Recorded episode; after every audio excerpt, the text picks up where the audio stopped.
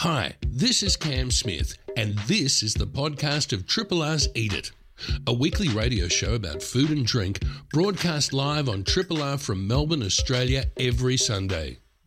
Hope you enjoy the podcast and feel free to get in touch with us via the Triple R website. Hey, guys, why don't we eat? Dear, don't cause a fuss. I'll have your spam. I love it. Ah, I'm having spam, spam, spam. Cornflakes. Cornflakes. Cornflakes. Cornflakes. Anyone fancy a pint? Suit you, sir.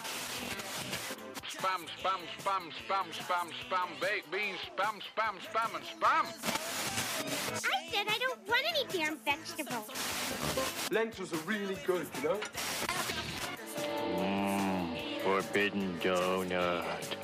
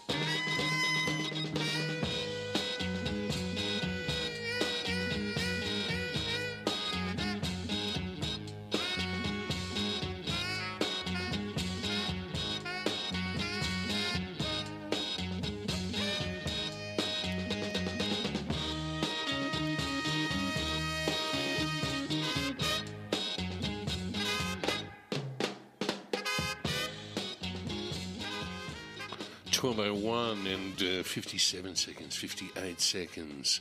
The time slips through the hourglass as we move through to the afternoon of uh, three triple R, and I've uh, I've made the panel beater chortle already. Panel beater. Wasn't that a Days of Our Lives reference, like sand through the hourglass? Yeah, yeah, it was. Uh, I, I was just. And I wish I didn't know that. Yeah, I know. we it's one of those things we're just tainted with. Um, good afternoon, everyone. Thank you to the incredible thing that is Einstein a Go Go. Um, Dr. Shane's just having a little chat with his brainy buddies. Can you see them there? He's on the Zoom. Some people are in darkness because they're in Texas. Extraordinary stuff. Thank you, Shane. And uh, as we look forward, we've got uh, we've got an hour of food here on the radio for your listening and gustatorial pleasure. Ah, ah, mm, Gustatorial, gustatorial, not gastronomic. no gustatorial. Okay. yeah, you know, gust- I think it's a thing. Okay. Yeah. Excellent. Excellent. Siri, define gustatorial. Here's what I found. Oh, she just got torial. No, it's something else. There we go. Um, we have got a show for you today. Um, we're going to start off with um, a wonderful woman. Her name is Lauren Stephens, and she's with a really, really interesting group of people called Long Prawn. And Long Prawn um, mix um, art and activism, I think would be a, a, good way to sort of put it. Um, and uh, food, art, activism. And um, she is uh, going to be talking about uh, something that's coming up, a thing that they're doing called Shuck Structures. And. Um, and also maybe um, reflecting on another thing that I think one of her uh, compatriots has done called biomimicry, which is 3D printing of reefs. Maybe more of a story for Radio Marinara, but um, I, I admit that. But um, we might mention it. But uh, the idea of um, shuck structures is to get people to understand and appreciate and learn a life skill. Ken, Yeah. can you open an oyster using but an oyster knife? Is this a skill you have acquired? Um, I've given it a crack a few times, and I. Yeah. I'll have a crack. I'll have a crack at Were you drunk at the time? Um, look, I wouldn't. I wouldn't be put in the. I don't think I could teach somebody to do it. Uh, I don't think I've got that confidence. oh, okay, well, maybe we need to send you on this boat out Yeah. onto the bay and uh, learn how to do it. Anyway, okay, well, I want you to listen to uh, Lauren when she's on, first cab of the rank. Then we have a chat to John at the market. And I've got to say, John was a little bit punchy. Punchy. Punchy, yeah. It's like when you've been, you know, beaten around the ring a Oh, little bit. Like, right, oh, right. oh, I don't remember that. He's, uh, uh, yeah, we have a, we do a market report with John, and um, maybe a little bit behind the eight ball, but we probably both were because we both needed coffee when we got there. But we talk about a whole bunch of things, including the fact. Stay tuned tomorrow. John is having a barbecue, a primitivo. Ooh. Primitivo. Is he going to talk us through that? Yeah, he's going to chat about that Brilliant. at uh, Market Report. And then we continue uh, uh, look at um, how vintage is um, shaping up because the uh, redoubtable, the fabulous, uh, the incredible winemaker who loves his Riesling, which I give him shit for because it's just a good chance for a running gag, isn't it? It certainly is. It Never certainly- gets old. Never gets old. That old thing. Duncan Buchanan will be talking about uh, uh, vintage 2022. Um, I think we've probably had a better week in Victoria. Not so humid, so that's been kind of good.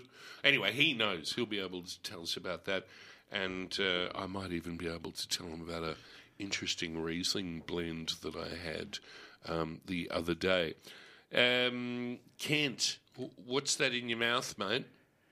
I'm doing the what's that in your mouth without the laborious count in. Yeah, caught been- off guard. I know. I know. You been eating anything good this week?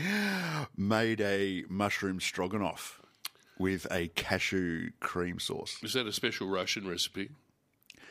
Oh, no. Mayday, Mayday Russian That did, that did retrospectively cross my mind. I mean, Yes. is, it okay to make Russian inspired cuisine at the moment? Well, so long as you're not illegally um, invading another country, I think you're probably fine. right, yeah, yeah. There was no or, uh, borscht starter so- or vodka chaser. Yeah, yeah. So long as you're not bombing maternity hospitals, I think we can probably say, yeah, and, yeah. Let's not go there. Uh, you made a stroganoff, and it was good. It was. Yeah. It was. What sort of mushrooms It did was you a, use? oh, I got one of those. Um, you know how these one of the great things about eating these days, you can get what was once only specialty shop stuff pretty easily, right? Mm. Yeah. So I just got a mixed Mushroom mushroom, um, from the local super. No way. Yeah, that was fine. What was in your mushroom pack? There was shiitake.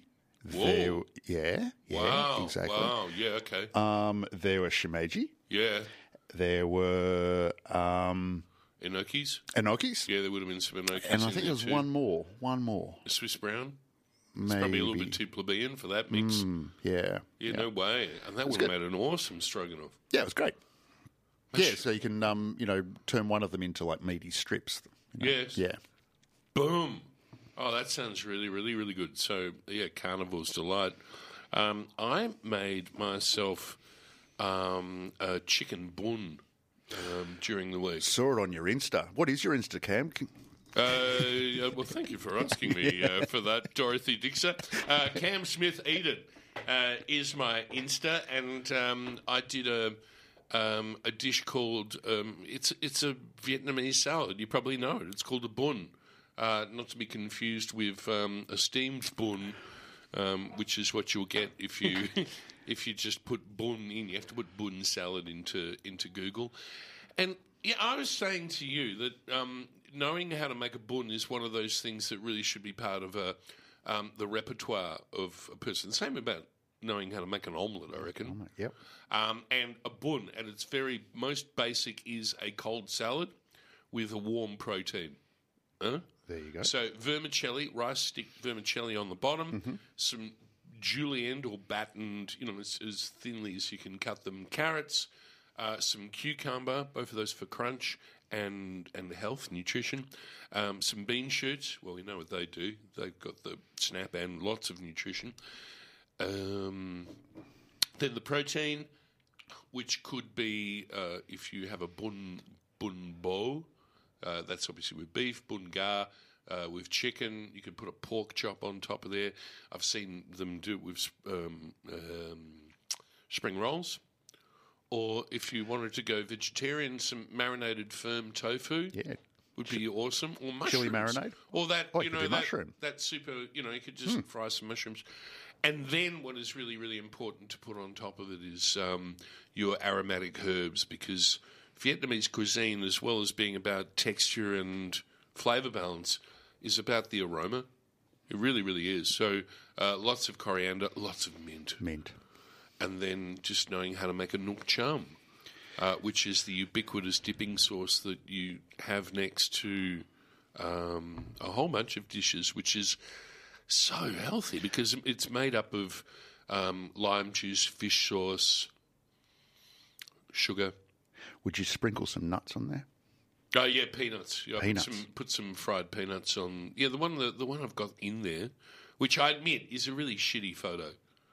Like it's not. Well, no, it's not the best, is it? Really? Oh, it does its job. Oh, yeah, I guess so. It's not, but it's not. You know, like you wouldn't get sign off from Marie Claire for it, or you know, Yeah, maybe not. gourmet traveller. They go, nah, mate, nah, nah. We'll, we we've got real people that can take the photo of that. But uh, bun rocks. Um, it's a it's a really fabulous dish, and I think, as I was saying to you, the only real life skill you really need um, is just to learn, you know, just to do a julienne of um, of the carrots. But you know, a lot of us have machines Those grater that do that. And also, the wonderful thing about a bun is that um, with the dressing, you I put chili and I also put garlic in um, with the lime juice, fish sauce, a bit of water. How do you feel about uh, Maggi sauce, Cam? Has Oh, anyone ever asked you this before? you with your Dorothy Dixes. I, well, okay, so I did a, a taste test um, at home um, years and years ago where um, I had, I think, four or five different types of fish sauce. And um, we had the Thai squid brand, which is has a certain flavour profile, very full on fishy.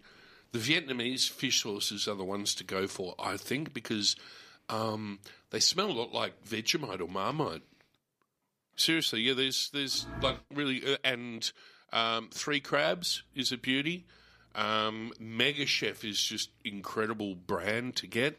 Look out for that. Um, it's I think David Thompson, who is um, you know uh, one of the great Thai chefs, Australian, who has I don't know if he still has Nahm in in London, but uh, yeah, great chef, amazing oyster sauce, um, is incredible. And then there's Maggi. And then there's Maggi. Yeah, which is. Should we just leave it at that? I think I, that. Think I, said. I think I've made myself clear Yes, on this. You have. Shall we? Shall we do something else and Yeah. just leave that Maggi? Shuffle along. Yes, 12, 13. We'll be speaking to Lauren about uh, why everybody should know how to open an oyster. Well, so long as you're not vegetarian, I guess. But you know what I'm saying. You're on Triple R. Independent Melbourne Radio 3 Triple R. Uh, Lauren Stephens, a very, very good afternoon to you. Thank you for joining us. Hey there, how you doing? I'm doing good. Uh, you know, apologies that we couldn't get you in the studio, but uh, one day next time, next time. there will be there will be guests uh, that will will be in. Um, Love to poke around the office. Lauren, um, I found out about you guys because um, uh, you are a part of a group who I had heard of before, um, Long Prawn, uh, Yeah. which uh, is uh, a great name. it's a What- slightly on the nose silly name, but I think that it kind of represents what we do in a, you know, in a some way, shape, or form. in in the space that you operate. Tell us a little bit about Long Prawn. What's it all about? And uh, and what have you got coming up? So long prawn is um, we sort of we explain it as an artistic food practice who seek to deliver uh, research food events and workshops that are seasoned with creative design. So it's it's sort of like eating experiences that are shrink wrapped in props and performances from buffet tables to more sort of like silver service. And we respond to work, the work of artists or institutions such as Alex Goad, who we're about to be working with on this event, and then open house as well. So you said you've been doing silver service. Jesus, that's a that's this uh, anachronism uh, from a long time ago. Uh, what what sort of silver service gig have you done? Sorry about the digression, but I've just got to ask. You've you've um, uh, you've piqued my interest in that. No, I think it's more of an interest in the way that hospitality has been provided through the ages, and we like Aha. to uh-huh. pick and choose different elements from, you know, exactly from a buffet table or a bain marie at an all-you-can-eat restaurant to, you know, the napkin folding of silver service of yesteryear, and kind of picking and choosing those details and incorporating them into thematic events. So it, it's a, it's about using food as, as metaphor and um, and to make statements about who we are and our environment around us. Would that be sort of Absolutely, Yeah, and okay. and you know, um, not reinventing the wheel. It's it's about um, Yeah. finding interesting things that have been done and sort of bringing them back to the surface of the pot. Yeah, okay. And um, so now you are doing a collaboration. Is this with Design Week that you're doing this?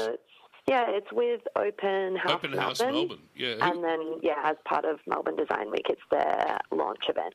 So uh, Open House Melbourne is sort of affiliation, has its main affiliation with the Centre for Architecture Victoria. Is that right?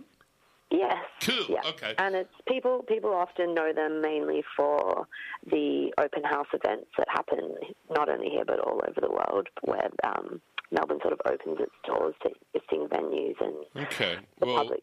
well, this little- this one that you're talking about isn't in in a house at all. In fact, it's going to be on a on the bay, and you're going to be going from what have we got, Docklands to Williamstown, and um, it's a workshop. Uh, to do a couple things, uh, to understand the bivalve, a very important thing called the oyster, and um, and a way to uh, to harvest them. I suppose would that be right? Yes, indeed. So, I mean, I think I'll premise it by saying Long Prawn are not experts in any one field. We sort of try and dip a toe, as I was suggesting before. But I think we got we got pretty excited when we were speaking to Alex, and there's so much creativity and excitement to be drawn from the science and marine community at the moment. There's a lot of people doing very interesting things, and um, I think at this event we wanted to share some ideas, some of our ideas, and then some food and also a skill and as the saying goes, if you give someone a fish, you feed them for a day, and if you teach them how to fish, you feed them for a lifetime. Yeah. So what we got to do is we got to hand Ken a, um, an oyster knife and say, "All right, baby, this is how you do it." Indeed, yep. So And- we'll be Yeah. on a boat with Yeah. a bunch of oysters, Yeah. um, and we are going to use diverted oyster, uh, sorry, ocean plastic to create the shucker initially with household items such as a sandwich press, and then we will use said shucker to learn how to shuck. Oh wow. Okay. Uh, so um, the idea is now I've seen pictures. If You've got some nice blanks of the actual shucking blade. Um, and I commended you on this because you seem to have the uh, what I reckon is the right shape, which is sort of you know long, thin blade to get in there, uh, as opposed to those big triangular ones. And you're using plastics, yeah, to make a handle. Yeah, so I think uh, the focus of this event is trying to connect people back with their food and trying to make them work for it a little bit more than we've become accustomed to. And uh, I think, you know, after people understand how important this little bivalve is in the ecosystem, um, I think uh, they'll be more inclined to treat it with respect and maybe, you know, engage with it a little bit more in a more considered manner. And if you are going to buy them, to ask your fishmonger or whatever it is to not serve them on the half shell, which um, they're, they're never as good, but uh, just to have them fresh, learn a skill, Yeah. and um, and have something that is truly nutritious. I mean, I know that oysters are so good for you, and they're full of um, lots of protein and zinc and other things. You might know more than I do, actually, on that one. No, I think We know they have zinc, and we go, yeah, tick, Well, zinc is great. We, we Yeah. and we love zinc, but Yeah. I think yeah, what you were um, saying about the the delicious oyster liquor that um, you get when you shuck yourself rather than buying them at the fishmonger. Completely different, isn't it? Really amazing. Yeah. Yeah. And also how long they can last out of the fridge Yes. when they're unshucked as well. Yeah, because a lot of the times, if you if you buy enough of them, you get them in like a big Hessian bag, and so long as you keep that Hessian bag cool and wet, Damp. yeah. um, yeah, your your oysters are, uh, are going to be fine. So Yeah, I mean, in Europe you can barely even buy them shucked because people are so afraid that you'll give yourself food poisoning. Say that again.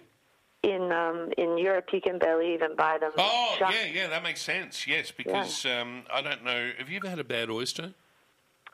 I've had one, but I didn't get sick from it. It was more just a a, uh, a revolting experience. Yeah, because they, they, they do say people who haven't had a bad oyster go, How will I know if I get a bad oyster? And it's like, dude, I think it's a similar situation to the bad egg. yeah, you, oh, bad egg, oh my God, I just crossed, crossed my legs.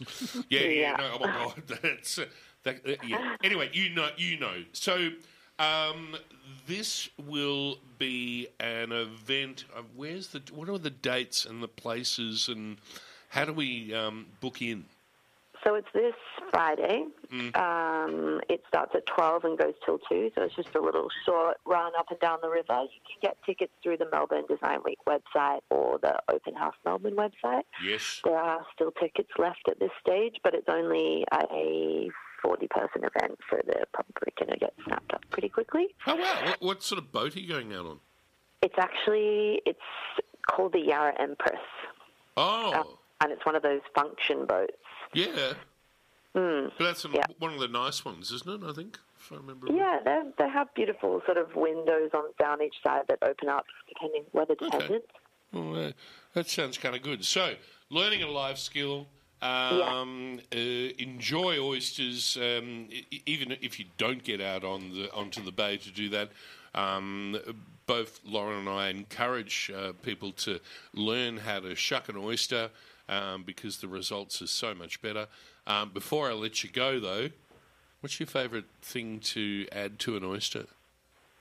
Look, I, I am partial to a Rockefeller. Oh, wow, Uh, warm oyster. Yeah, that's so that's sort of spinach and onion that's sort of been cooked up, and the magical little drop of Pernod that Mhm. changes everything. You can sort of mix it up a bit and go tarragon and panko instead of your spinach Oh. and breadcrumb too. But you know what? Classic oyster for me, probably without even lemon, is pretty high up there. Yeah, agreed. And and, uh, and one of my favourite things is just. Uh, uh, like a red wine vinegar or white wine vinegar with Mm. shallot. Shallot vinegar. Uh, Vinaigrette. yeah, it's just Yeah. simple as and Yeah. enjoy. Now, can you? We've um, got Club Kitchen, just as a little spruik on the food, we've got Club Kitchen doing a couple of really incredible dressings as well. We've got the fermented tomato Yeah. water and a yuzu cucumber dressing. Oh yeah, they, and both of those sounded really, really good. So Yeah. uh, one more time, Lauren, just to uh, get the message out for those that might be interested in booking and have uh, their time out at that time. You can get out on the bay. It sounds good. How do we get in touch again? Uh, on the Open House Melbourne website Yep. or the Melbourne Design Week or even through Long Prawn Instagram, which is at long underscore prawn. We've got it linked in our bio. Beauty. Well, um, Lauren, I hope you get lots of people out there, and uh, uh, I hope you get some interesting uh, uh, knife handle creations because that's part of the workshop too. I know I'm going to have to get them all documented. It sounds good, and I see you already have one that's uh, uh, you sent images of that uh, seem to have a bit of a a blue and yellow theme. Uh, Yeah, I, of, I had to do some R and D to make sure the handles were structurally sound. yeah, but I kind I kind of like that uh, bringing in a country that's sort of in the news at the moment. So, uh, Oh, well yeah. done, you guys. Lauren, good luck with it. Thanks for having Thanks a chat so much for having me. And um, yeah, I hope everybody has an awesome time uh, on the bay. Fab. Thanks so much. Have a good day. Pleasure. Uh, that was Lauren. It's twelve twenty-five. I think our timing is pretty good. You feeling good about that, Ken? Feeling good. Ken. Um, we're going to do sponsorship announcements, and we're going to go straight to market. Triple R. Uh, ladies and gentlemen. Here we are in the sounds and the sights and the smells of the Queen Victoria Market. We are in Shed H. We are at Tomato City. I've just been given a cup of coffee and I got a biscotti. Yeah, yeah. I, I'm serving my customers, and I turn around and I see my son and Cameron grinning like you know I thought, a honey bear that they're enjoying their biscuits and coffee. Yeah, actually, I was showing you, and I was dipping it, and you were looking back, and uh, I was horrified. you were giving me daggers. Yeah, yeah, you were just going, "Where's mine?" And you've got yours, you- and you've had it. I've So had it you're good. already, mate. You know, we drink our coffee hot, hot, so Yeah, yeah, it went straight down. Yeah, you don't mess around. It's one of those. It's a very, very quick break. Jeez, it's a good day. It is. It's gorgeous, and yesterday was the same. Ah. You know, you you um, have a, a nice morning with cool air, not brisk, but just nice. Mm. And then the sun comes out and it warms the cockles of your heart, and you say, "Let's go."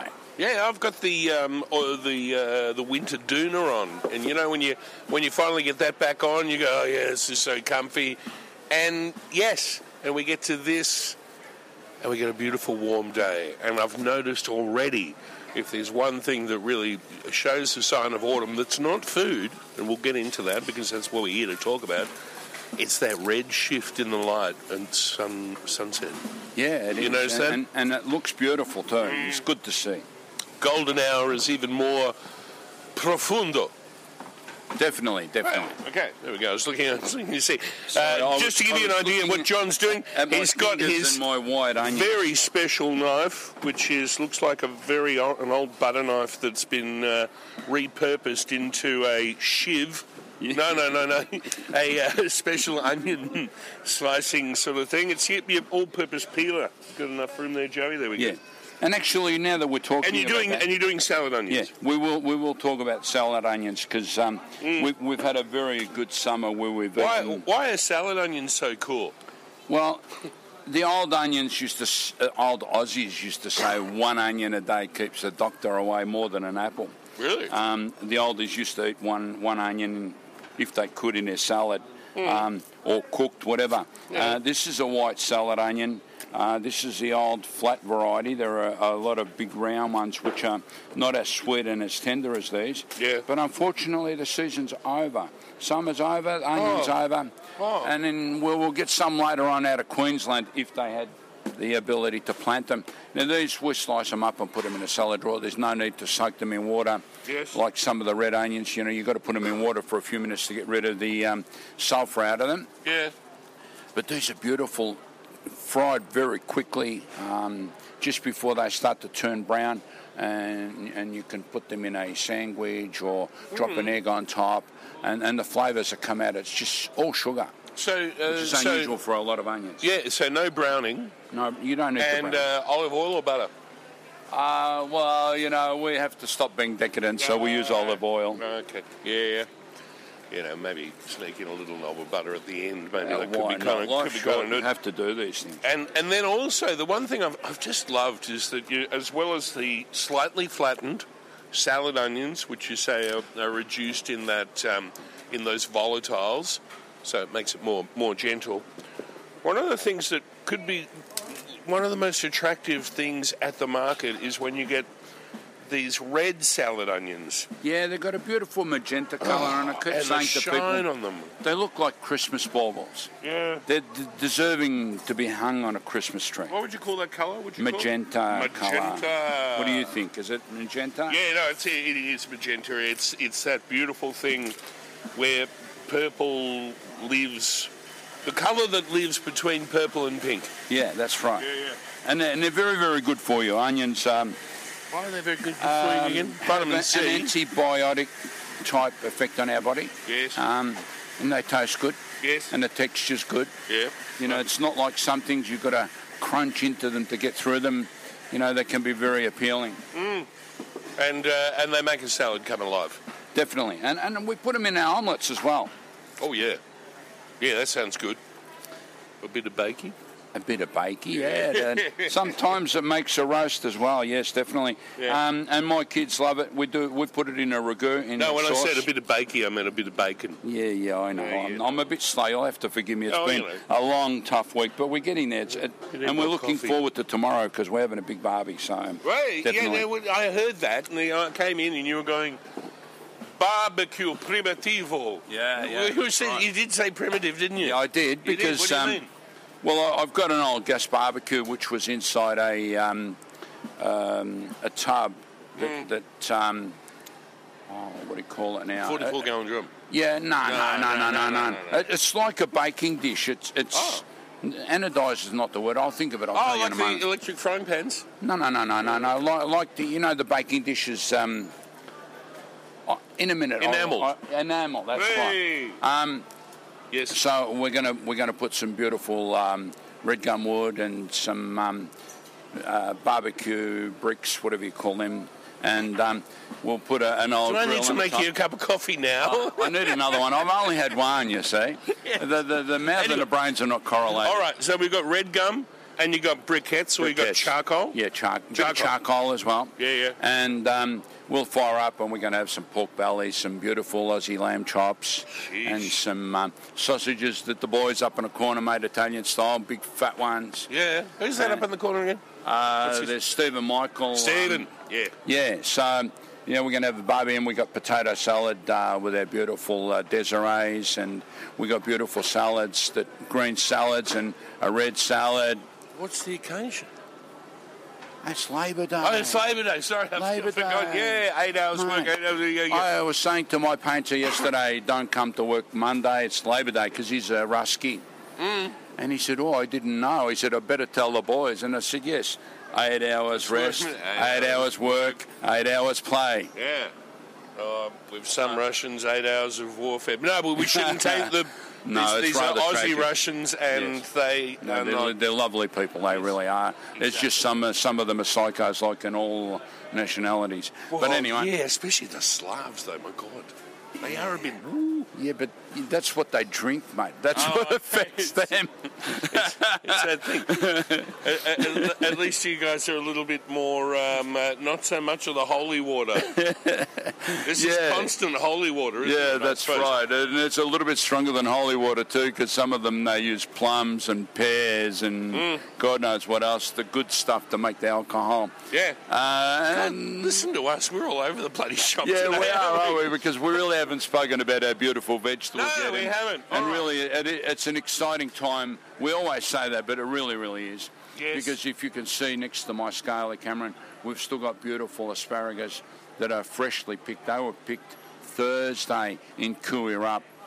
Uh, they've tricked a, a fern into waking up. Pretty little little and, things. and they've jumped up out of the ground and they've picked them and brought them straight to market. Mm. Uh, they're not cheap. They're about four fifty for two hundred grams. But Any, any of those going on the primitive barbecue? um, I rather like an omelette with asparagus. I know. We know. Yeah, yeah. So yeah, and also it's a grill, so I don't want to burn the daylights out of them. Okay. Um, and, and, and we've got an abundance of tomatoes still, even though they're a little bit short because of the humidity. Mm. Uh, the poor cherry tomatoes were dropping off the vine. Oh, um, Yeah. But yeah, we've still got plenty of them, and we've got beautiful Doncaster tomatoes and all the other heirlooms that will make a beautiful salad to accompany our meat.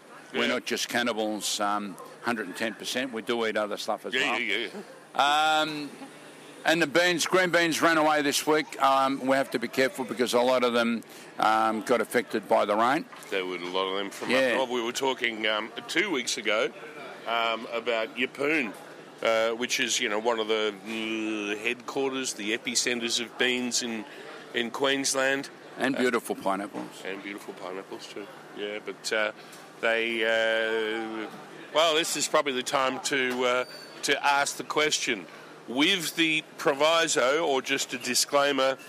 We understand there's been tremendous loss of life, there's been tremendous loss of property, and people who are really, really doing it hard.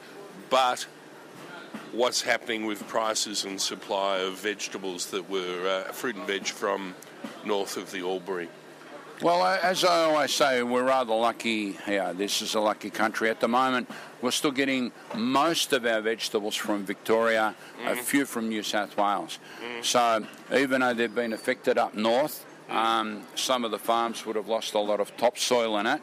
But um, by the time they get to plant, they'll replenish the soil and it'll dry out a bit and hopefully they'll plant. We may have a little bit of a problem at the start of um, changeover of seasons from our crops to their crops, but later on in the season I think we should be okay. It's, it's very, very hard to say. Um, a, a lot of people, you can understand, they may even give up. Um, we were talking before about our gherkin and cucumbers here Oh, hey, um, yeah. that they grow. That, that's the variety you can pickle or you can eat raw. Yes. Um, one of the growers out at Bacchus Marsh didn't even bother planting them this year. One, he didn't have any pickers. He's only got two really good workers on the farm, and the rest, well, you know, you've got to keep on top of them. And uh, because last year he made very little money, and the year before he actually lost money by the time he paid pickers, Really? he gave up planting cucumbers, so he's planting other stuff still, thank God. So, you know, you have to feel for these people because they're on the land seven days a week. And when you see that your property and your crops are devastated, it can be very um, downgrading. So hopefully they'll pick up their socks and keep running. And uh, we'll have a constant supply of food at, at the prices that we're normally used to. Yeah, but we do it. get very, very spoiled. We do. We sure do. Um, all right, looking across, we've um, we, we talked a little bit about tomatoes, asparagus, um, all good. These beautiful onions, which uh, we should get because how, how long, much longer are these going to be around for? Um, another week or two, but Right. then we'll probably get some out of Queensland. So Yeah. life's always good, as I said. Yep, Um, it's fruit. Yeah, fruits and abundance of fruit as well. Um, there's those horrible looking mangoes. I shouldn't say that. I get into trouble. no, we, Um, this is where we agree. The only, really, the only mango that's worth. Well, we are spoiled here, and the top of the tree is definitely the Kensington Pride. Yes, we can but- agree on yeah, that. But there are a few um, newer varieties like Honey Gold and things like that, which are very, very edible. Mm. Yep. But a lot of these, to me, they taste like kerosene or petrol. But people like them, and Turpentine. yeah, Yeah. Dif- different strokes for different folks. So um, Avos are still cheap. Avos two for three bucks. Is that a Um, Fuerte across there? Uh, yeah, I Or a think Sharwil? so. I'm not quite sure. I can't see that far today. I As think you it know, might be I'm a not on the ball. Sharwil because it's got a bit Yeah. um, thicker neck. And there's two or three varieties around at the moment, so that's good. Um, there's still a bit of stone fruit. Uh, we were talking about that last night over dinner, that it's disappointing. Normally I buy a box of peaches or a box of nectarines a week, and we chew through them. This year we've had maybe one or two each a week because they've been disappointing. Uh, and that's all weather related as well. Uh, here's, Um, here's a question: Do you ever buy dragon fruit?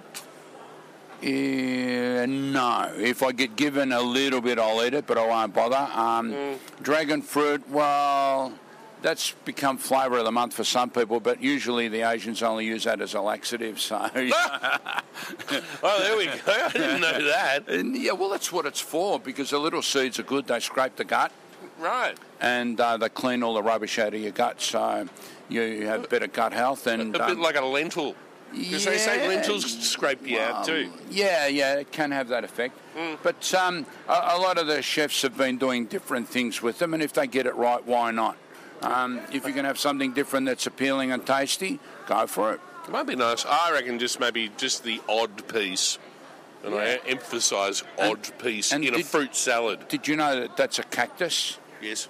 Yes, a lot of people don't know that. I've, I've, seen Um, them growing up in uh, Vietnam, and I- they're, they're not a pretty plant. Well, I saw a photo of them growing here in uh, Australia, and uh, it's a strange looking thing because cactus, you normally think that they're uh, sort of organised, disorganised plant. Yeah. But this one's growing, like you said, you know, like arms growing everywhere with these Yeah. balls hanging off. So, Yeah. you know.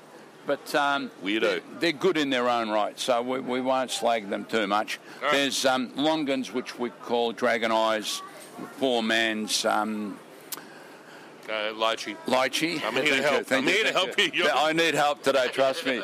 Um, but yeah, I, I, I took some beautiful uh, Granny Smiths to Mum because she's going to make me an apple and rhubarb sponge tomorrow for our barbecue. Wow. And we'll have some beautiful whipped cream on top. Oh. It'll take me back to my childhood. Oh. Because um, in, the, in our uh, younger days, Mum used to make a lot of desserts and um, Yeah.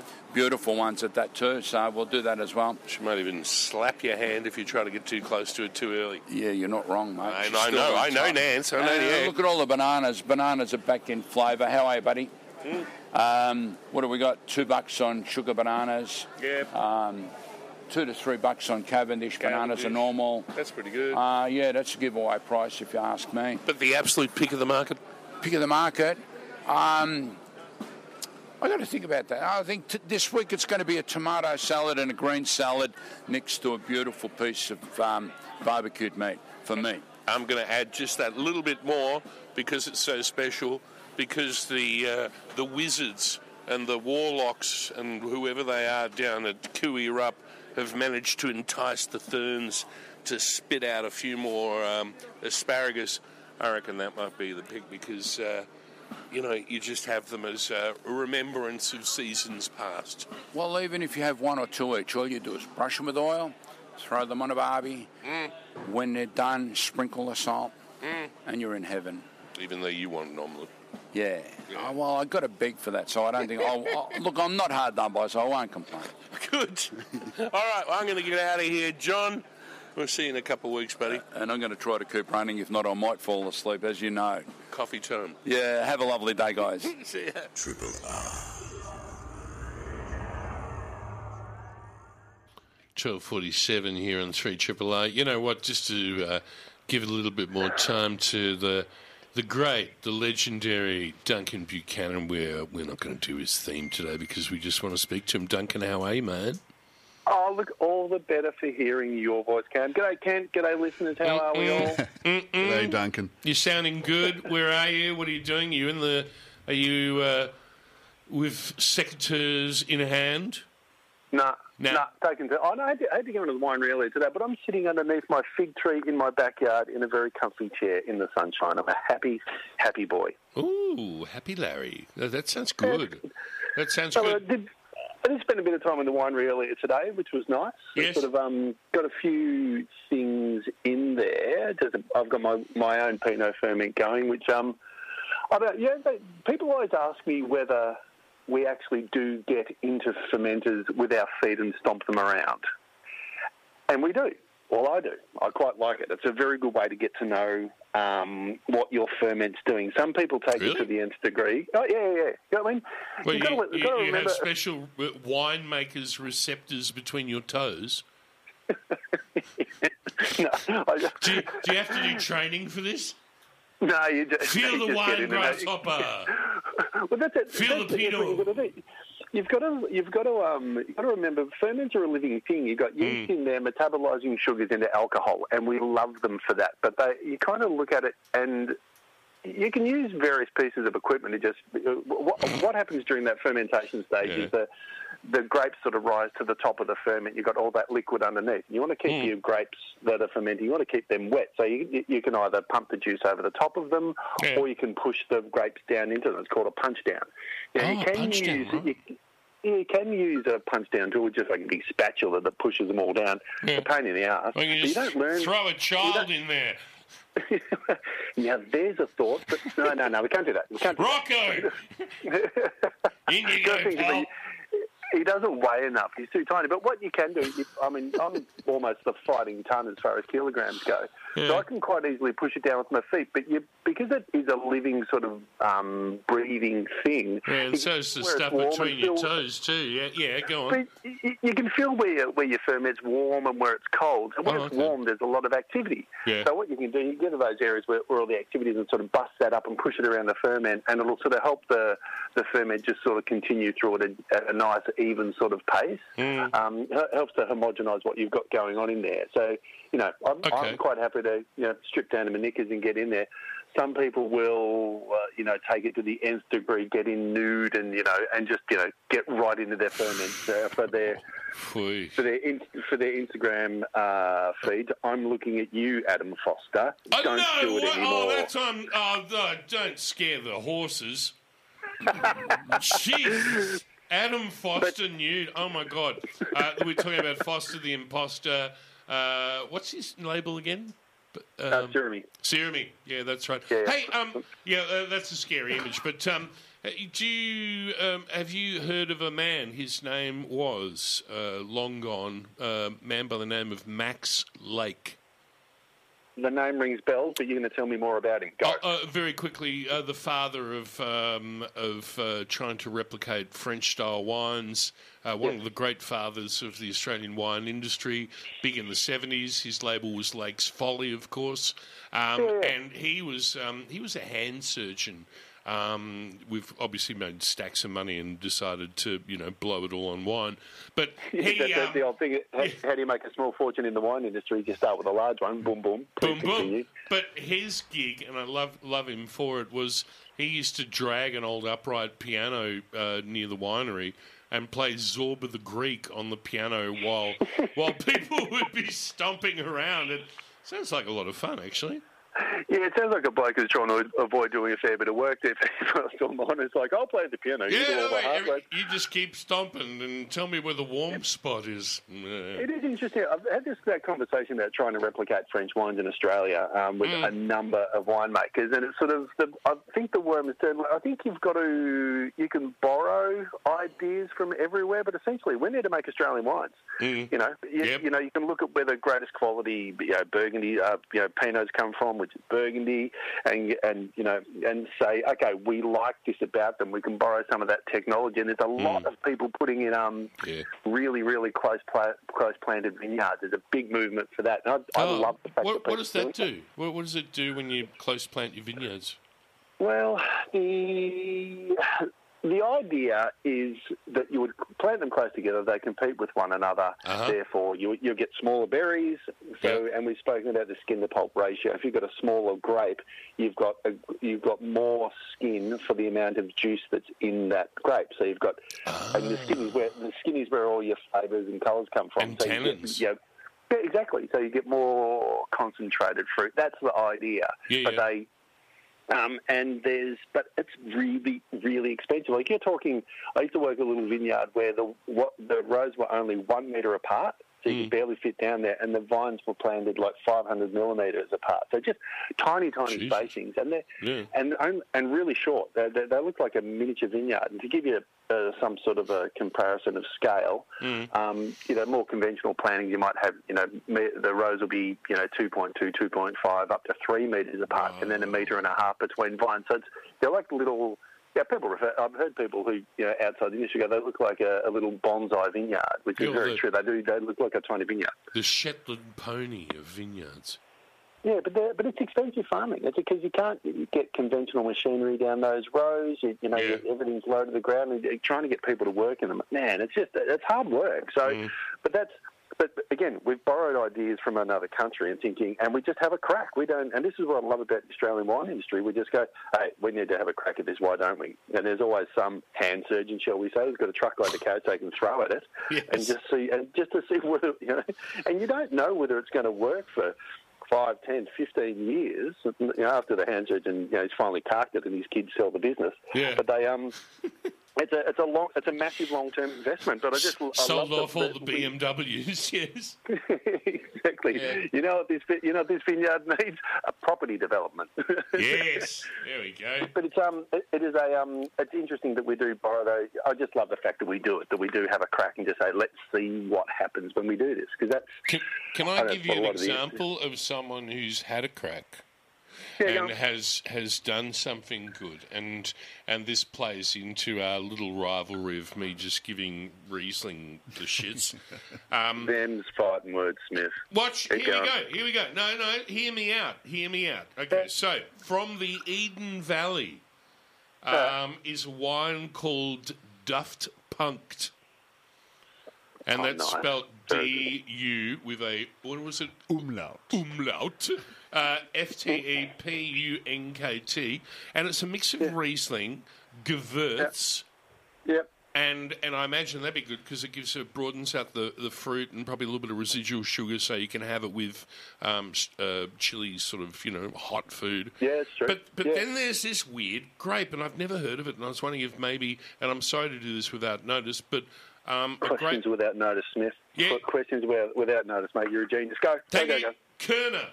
K E R N E R. Kerner. Have you ever heard of that, Greg? No. No, have No. I. No, it doesn't ring any bells with me. All But that's. And that's ha- what do you know. What was the percentages? Because we, I was looking at wine. A, a local producer called Rahona Valley down here. They did a, they do a, a wine called a Trinity, and uh, I had a crack at that the other day, and it's uh, sixty percent, sixty percent Greece, thirty odd percent Riesling, Yeah. and only about eight and about eight percent are Gewurz.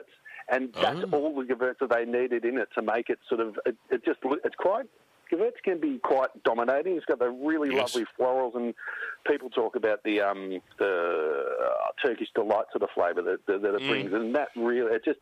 But again, Mm. You gotta be it careful. just broadens out the pa- but it broadened out the palate as you said, Cam. And it Mm. can make a, a that would make an awesome match for you know some chili fish dish or some such thing. Or, just, yeah, uh, delicious looking Kent, wine. Ken and I were talking about cooking mussels. Um, mussels with heaps of chili. Chili, you know, chili, chili. Chili, chili, chili. Yeah, true. I reckon the best wine to go with mussels is beer, but you know, uh, Yeah, yeah, you know, fair enough. That sounds uh, that sounds valid too. But it, it's amazing that when you are doing blends, um, and you know you understand the blends, it, uh, wines that maybe we're not seeing quite as much of now, but um, about ten years ago, um, Shiraz with like I don't know four, five, six percent Viognier in it. Yeah, yeah, and that was, was a bit. That, was that became a real popular one. Yeah. right, yeah, 10, 15 years back, and know, people would co-plant those. I think it came around as a bit of an accident because there was a lot of Viognier and Shiraz in the Rhone Valley, and they just end up all in the same vat. And it's sort of there was some anecdotal evidence that the the, the co-fermentation of so you put your Viognier in with the Shiraz as it's fermenting, uh, rather than you know, fermenting them separately, then blend them back. There was some suggestion that there was some um, help with fixing the colour.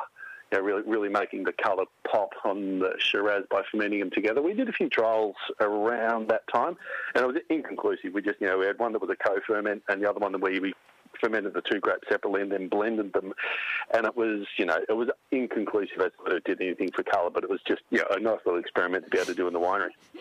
Just sitting around scratching your heads, going, "I don't know. Can you taste it? What do you reckon?"